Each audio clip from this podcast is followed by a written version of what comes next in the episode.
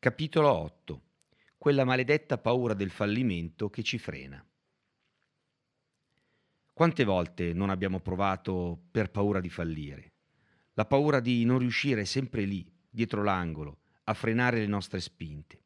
La paura di scoprire di non essere capaci è così forte in alcuni di noi che preferiamo decidere di non provarci affatto, scrivendo in questo modo con certezza che non ce la faremo. Infatti, non ci abbiamo neppure provato. Cosa c'è dietro la paura del fallimento? Si legge un po' di tutto su questo tema. Io da buon coach penso, senza andare a disturbare illustri autori e personaggi della filosofia e della psicologia, che dietro la paura del fallimento, parliamo di quella paura forte, quella che blocca, e non del semplice timore che crea tensione ma alla fine non ci frena nelle nostre azioni. Ecco, io penso che in realtà alla base della paura del fallimento ce ne sia un'altra, ben più profonda e atavica. Sto parlando della paura del rifiuto, quindi della paura di rimanere soli.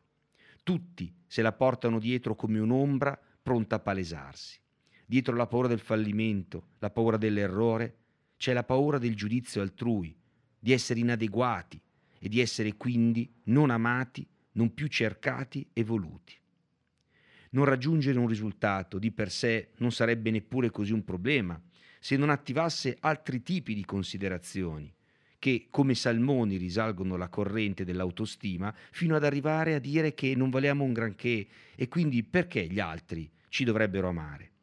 Se fallisco, non sono più degno dell'amore delle persone, soprattutto delle persone a cui tengo. Quindi eh, resterò solo, solo in questo mondo. Scenario terribile quello che si palesa. Per alcuni è solo un orizzonte lontano che ci ricorda la possibilità che accada, ma anche probabilmente no.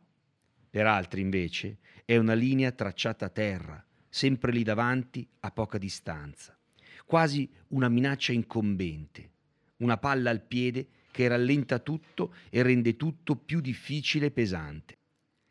Riparti da te e punta su di te. Cosa fare dunque? Come gestire il tutto, cosa pensare, come allenarci a pensare diversamente, come fare i conti e anche un po' la pace con questa sensazione? Beh, il coaching aiuta e la comunicazione, parlo della comunicazione con noi stessi, quella famosa mappa mentale che noi creiamo, aiuta ancora di più. Siamo la persona con cui stiamo di più al mondo e con cui parliamo di più nella nostra vita. Sì, chiaro, ma come dobbiamo fare allora?